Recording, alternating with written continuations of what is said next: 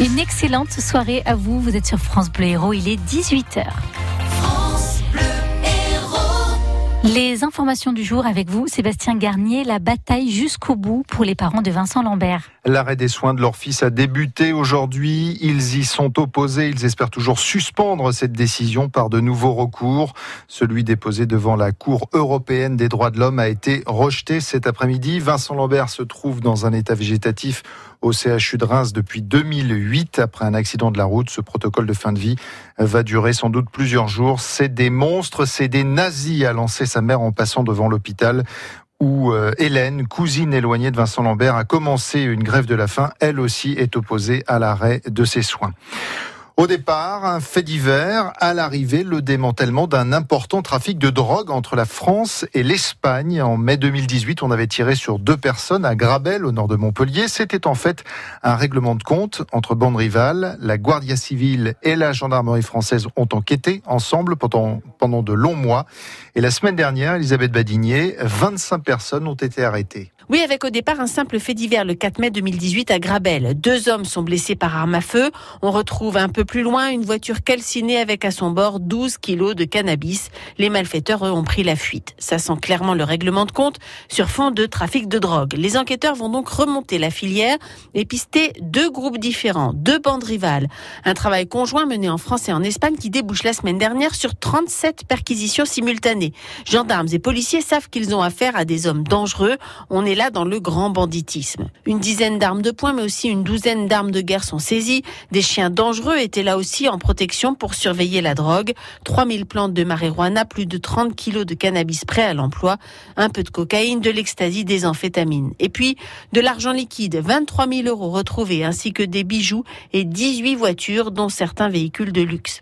La Guardia civile se félicite d'avoir démantelé là un des plus gros trafics de drogue entre la France et l'Espagne de ces dernières années. À Montpellier, on recherche toujours euh, ce soir les cinq braqueurs qui s'en sont pris ce matin à un fast-food, le Barbecue Family. Il est situé avenue de l'Odève. Il n'y avait pas de clients. Il était très tôt, à 4h40. Seul le gérant était euh, présent. Plusieurs coups de feu ont été tirés, mais il n'y a pas eu de blessés. Les malfaiteurs sont repartis avec la caisse. C'est le SRPJ qui enquête. Daniel Malguir va-t-il sortir de prison? Son avocat fera demain une nouvelle demande de remise en liberté.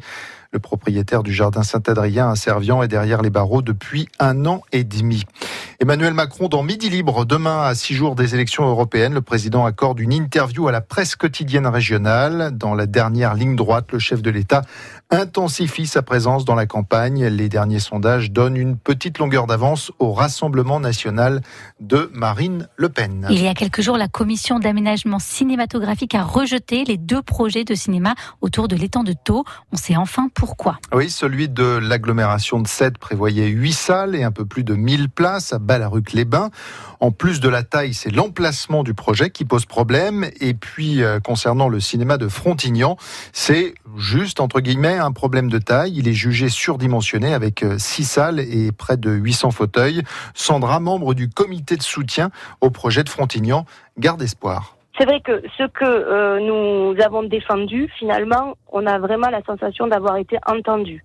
Le lieu, euh, euh, le, la genèse du projet, la philosophie du projet, tout ça n'est pas remis en question. Si ce n'est une histoire surtout de dimension. Ça, c'est une réussite. Donc, on espère qu'un projet, certes plus petit, puisse être proposé et que ça puisse voir le jour, parce que clairement, ce cinéma, de toute façon, est trop petit maintenant. Euh, ça n'empêche pas qu'on puisse être quand même très en colère parce qu'au final tout ça, ça nous fait perdre un temps euh, fou et qu'en fait ce projet il est loin d'être sorti de terre. Ça va être compliqué. On sent bien qu'on a quand même pris beaucoup beaucoup beaucoup de retard et nous ce qu'on voulait c'est surtout qu'un projet puisse voir le jour euh, relativement vite. À 7, les tonniers seineurs ont largué les amarres. 14 bateaux doivent rejoindre les zones de pêche au thon rouge, au Baléares ou à Malte. La campagne débute vendredi. Le quota global pour la France est cette année de 4375 tonnes, 3600 pour les seuls euh, bateaux sétois. Les agriculteurs impactés par l'épisode de gel du 26 au 28 février 2018 peuvent déposer leur dossier de demande d'indemnisation avant le 17 juin.